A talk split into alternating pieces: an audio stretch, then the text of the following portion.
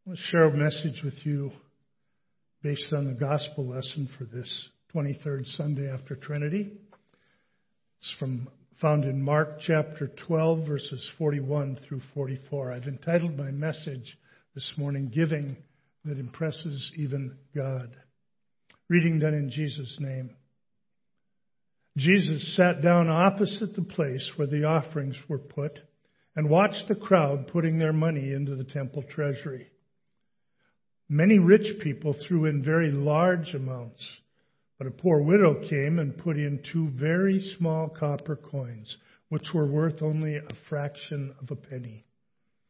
Calling his disciples to him, Jesus said, "I tell you the truth, this poor widow has put more into the treasury than all the others.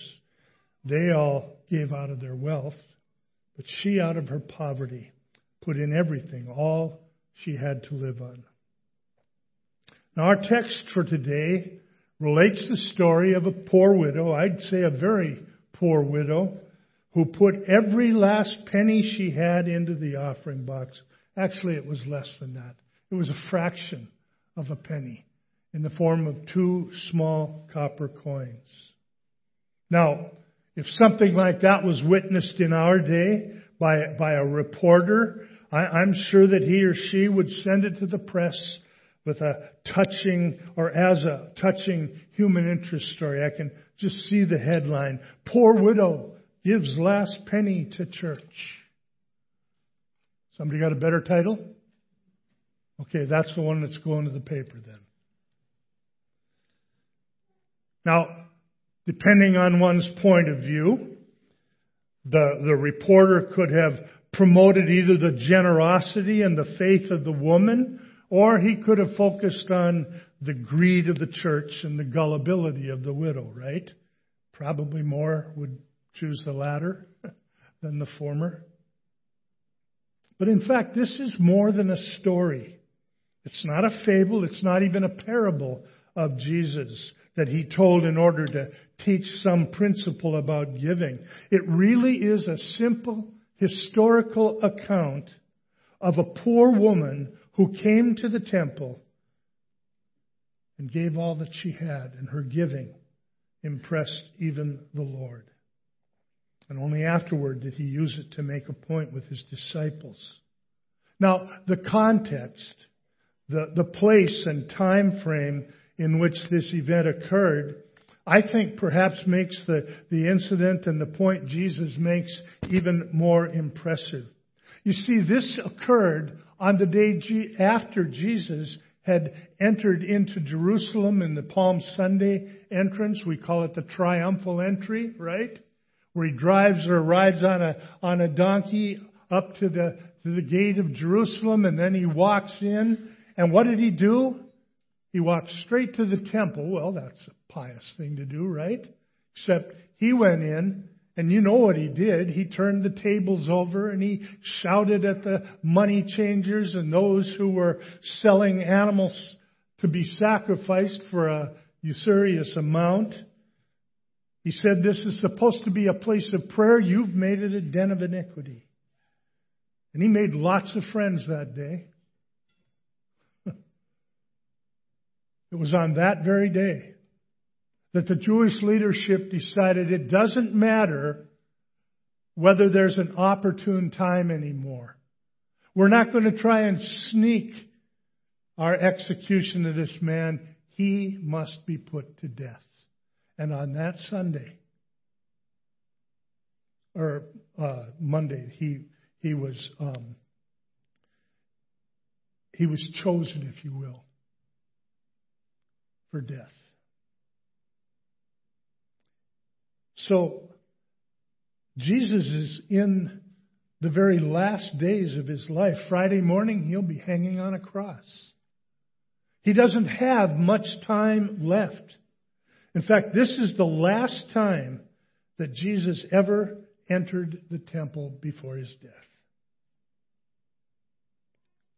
All the Jewish leaders that day, when he came back there and watched the woman's offering, He was also confronted by the Jewish leaders who demanded to know by whose authority he claims to teach. And he's used this day and these confrontations to teach the people about true religion. The true religion is really about a relationship with God. It's not just a rote act. It's not just things we do, but it is the expression of a personal, deep personal relationship between God and a believer. And this relationship makes a difference in how you live your life. And Jesus used this episode to really point that out. We note in verse 41 that Jesus sat down opposite the place where the offerings were given. And he watched the crowd putting their money into the temple treasury. So it wasn't just this one poor woman, but it involved numerous people coming to the coffers there and putting their money and giving their offerings. Jesus watches our giving. Are you aware of that? It's just as true today as it was in that day. Jesus watches our giving.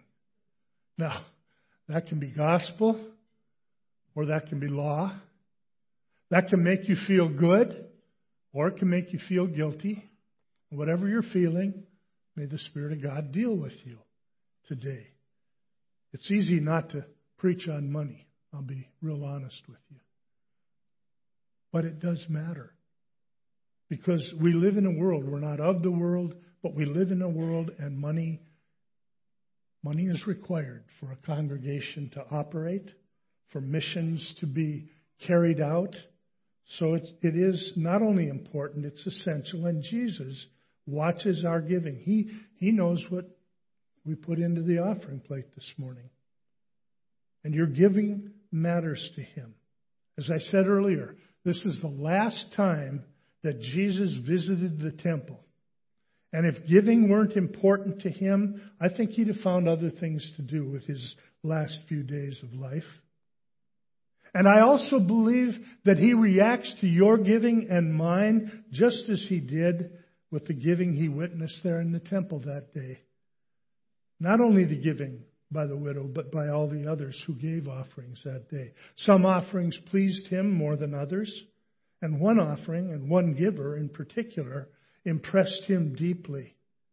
Now, I'm sure that the disciples were probably preoccupied with those well-to-do givers who came in and put large sums of money into the offering plates.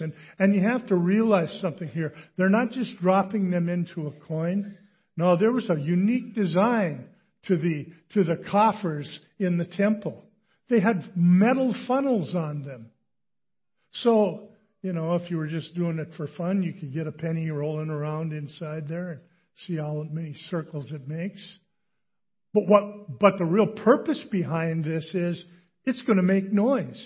It's going to draw attention from other people that you're giving an offering. Except for that woman.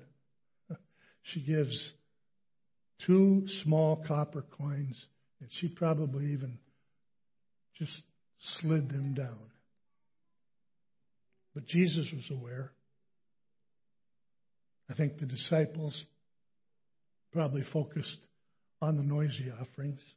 That's probably where most of us would have had our attention. But here's the thing. As Jesus watches our giving, he watches it not so that he'll know what we give or how much we give. What he really watches is the heart. He watches our hearts. And he understands why we give. And that we give. And what a difference it makes when we give for the right reasons. When we give as an expression of gratitude and love. They all gave out of their wealth, Jesus says, but she out of her poverty put in everything, all she had to live on. You remember the accounts of Cain and Abel and their offerings. In Genesis 4, beginning at verse 3, we read, in the course of time, Cain brought some of the fruits of the soil as an offering to the Lord, but Abel brought fat portions from some of the firstborn of his flock. The Lord looked with favor on Abel and his offering, but on Cain and his offering he did not look with favor. So Cain was very angry and his face was downcast. Cain brought some. Yeah, I'll give this. And that's maybe about as much time as he spent on his offering. And I don't think it was an act of worship at all. Where Abel brought some of the firstborn. He brought from the first fruits, the very best. Giving for him was a real priority because it offered him to express his faith to God. And I think the difference in these accounts, the woman and Cain and Abel, is the difference between mere religion and true religion. Mere religion is just form. It's just rituals, going through the motions. But true religion, brothers and sisters, is from the heart. It is an expression of a personal relationship between God and a believer. And giving is one of the ways a believer has to express his or her relationship with the Lord. Jesus watches our giving. But Christian giving, then, is an expression of personal faith. Too many give as though their offerings were dues or membership fees.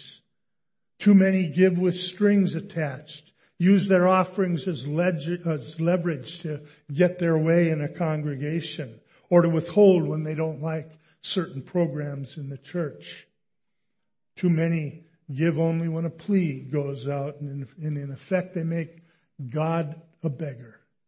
Hey, buddy, can you spare a dime? That's not it. God is God. And we owe him everything. In the scriptures, we're told he owns the cattle on 1,000 hills. Guess what? He doesn't need what I give. And I don't care if I give more than you do, Randy. He doesn't need it. We need it. We need it to express our faith to the Lord or our faith in him. We need it, and we need to give without strings attached as an expression of faith and as a true act of worship. Worship is our response to what God has done for us.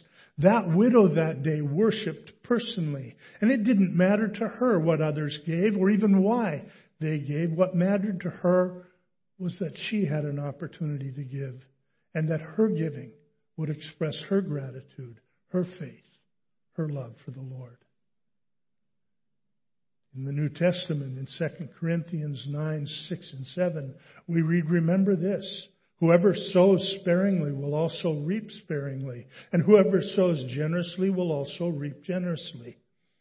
Each man should give what he has decided in his heart to give, not reluctantly or under compulsion, for God loves a cheerful giver." One preacher put it this way. He said, "Christian giving is not a cause, but an effect. It is the result of something that has been experienced, that personal experience of God's abounding grace through Christ." Many churches sing as they dedicate their offerings on Sunday, "We give thee but thine own." How many of you have been in churches where they've sung that song? Several of the churches I served used that song as a response to the offering. "We give thee but thine own," whatever the gift may be. Because all that we have is thine alone. I trust, O Lord, from thee. There are others who may be as responses to offerings. This was in a couple of churches I've served, where they sing, "Create in me a clean heart, O God, and renew a right spirit within me." And I believe that song is sung because we realize that giving is more than the act. It really is a matter of the heart. And we want to give with a clean heart, with real good motives, with real gratitude. so that it isn't a legalistic thing. It isn't something we do to try and earn God's respect or his acceptance. It's something that we give because he's freely given us everything in Christ. Faith is expressed as trust in God in our giving. This woman gave everything she had. She had 2 coins. She gave 2 coins, not 1. I mean, if she'd have given 1, she'd have still been giving half of all she had, right? But that wasn't enough. That wasn't enough. So she gave it all. The artist James Tissot, I hope I'm pronouncing his name correctly. I don't understand or appreciate a lot of the modern art. Who's the guy that painted pictures for the Saturday Evening Post? Anybody remember? Well, that's terrible. I've drawn a blank on his name. I understood his art. And the painting of Tissot about this scene is, in the scene, he pictures this woman walking away after she's given her offering, and she's holding a small child in her arms. It's a touching painting. And maybe that was true. Maybe she had little ones that she needed to care for. The fact is that in giving everything she had, her trust was offering or obvious in her giving. Is yours? Is mine? Is my trust obvious in what I give? Do I believe he will take care of me just as he has? Faith is also expressed not only as trust in God, but our faith is expressed as dependence upon God. Closely related to trust, yes, but in giving everything she had, this woman expressed her utter dependence upon God to provide for each and every one of her daily needs. She also relied on the promises of God. What promises? Well, how about from Malachi 3:8 through 10? Will a man rob God? Yet you rob me. And you ask, how do we rob you? The answer, in tithes and offerings. You're under a curse, the whole nation of you, because you are robbing me. Bring the whole tithe into the storehouse, that there may be food in my house. Test me in this. That's not me saying it, that's God himself. Test me in this, says the Lord Almighty, and see if I will not throw open the floodgates of heaven and pour out so much blessing that you'll not have room enough for it. Or how about Proverbs 3:9 and 10? Honor the Lord with your wealth, with the first fruits of all your crops. Then your barns will be filled to overflowing, your vats will brim over with new wine. Jesus once said, give, and it'll be given you. A good measure, pressed down, shaken together, and running over, will be poured into your lap. For with the measure you use, it will be measured to you. Have any of you ever bought hand-packed ice cream? Remember, probably not many places that do it anymore. But you think of that versus the modern way of filling ice cream containers today. You know, it's whipped to get as much air in there as you can. Whereas if you got a half-gallon, well, they don't even do those anymore. It's less than that. But if you gave a half-gallon bought a half-gallon container of ice cream where it's hand-packed, remember how they'd scoop it in and they'd pack it down, and they'd put more in and they'd pack it down? I wonder what the difference would be in weight between that which is whipped in air and that which is hand-packed. Now, I don't suppose they had 2 scoops or whatever ice cream store you may go to, but back in Jesus' day. But I get that picture when I think about it being pressed down, shaken together, and running over, poured into your lap. This is what God promises for us. She relied on his promises. Do you? And does your giving reflect your reliance on him? I think also of Elijah when he went and was housed there with the widow at Zarephath and cared for during that route. Remember, she was ready to go and take the last of her oil and her flour and make a small loaf, and she and her son were going to eat it, and she figured that was it. They'd die.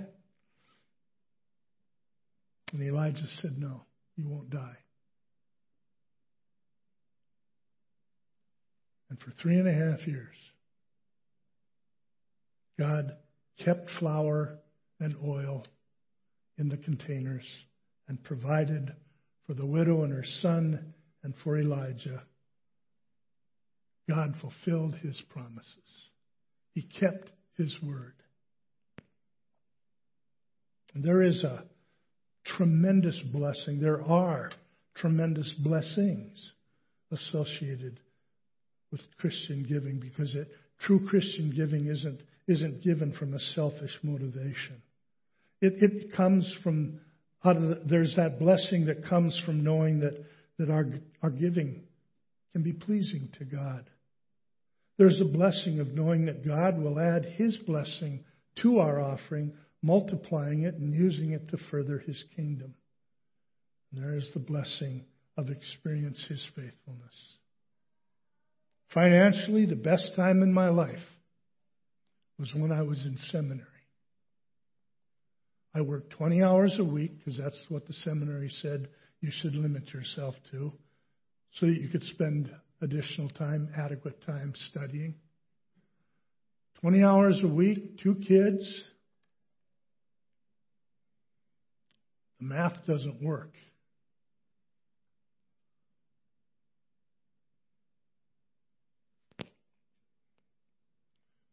And yet we never ran out. People would send us gifts. An aunt and uncle of my wife's sent us a nice-sized check. I won't tell you the amount. And it was their first ever Pass It On award. And they said, use this, be blessed by it, and when you have an opportunity down the road, you pass it on to someone else. And we were able to do that later on.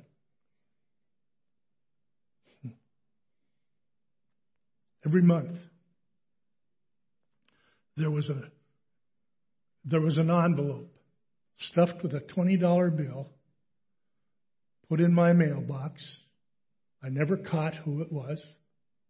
I asked one person, he denied that it was him and his wife. I don't, to this day, know who it was.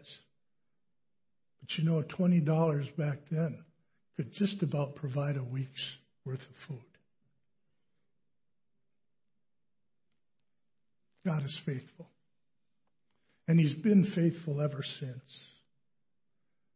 And some of you could probably tell much more impressive stories. But how good to know that our giving can please God, and our needs he gives so that we can have those met. And we can live dependent upon him.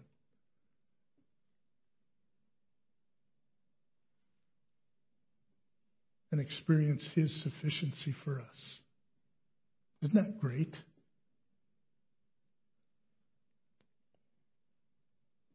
You know, I don't know any place in Scripture where it tells us that Jesus ever did anything for this widow. You think he did? How many think he did? My hand is up. Yep, I'm seeing lots of hands. I'm sure he did. I don't know how he did. I don't know to what extent. But my Bible says, my God will meet all your riches all your needs according to his riches in Christ Jesus, in the book of Philippians. Jesus watches our giving. And if our giving is truly a matter of faith, as it was for the widow in our text, if it becomes a way for us to express our gratitude to and our love for God, as I believe she did, if it becomes for us just one more opportunity to worship him from our heart, as she did, And if your giving like hers expresses your trust in the Lord and your dependence upon Him, then your giving, whether large or small, will be blessed indeed. And that's a fact from God's Word. Jesus wants to bless our giving. That's why He drew attention to the widow's offering. He used her giving in order to give us valuable lessons on giving, to remind us that it's not how much, but why we give that makes the difference, and to show us the real blessing that is ours in giving to the Lord, in blessing Him in that way. Hearing and pondering these blessings is good, but it's only the beginning. To really experience God's blessings, we have to apply these lessons. And yet if we do so, then we can be involved in giving that impresses even God. May God inspire us like the widow to do so. Amen. Thank you, Lord, for your word to us again today. Thank you for this experience that you had and that you recounted and used it to be a teaching for the disciples back then and for your disciples today. Thank you for the opportunity to give. Thank you for the multiple reasons we have to give. Thank you for blessing us in the first place, for entrusting to us something that we might then give back to you. Help us to do it in the right spirit, in the right way. And we ask your blessing on our giving. In Jesus' name, amen.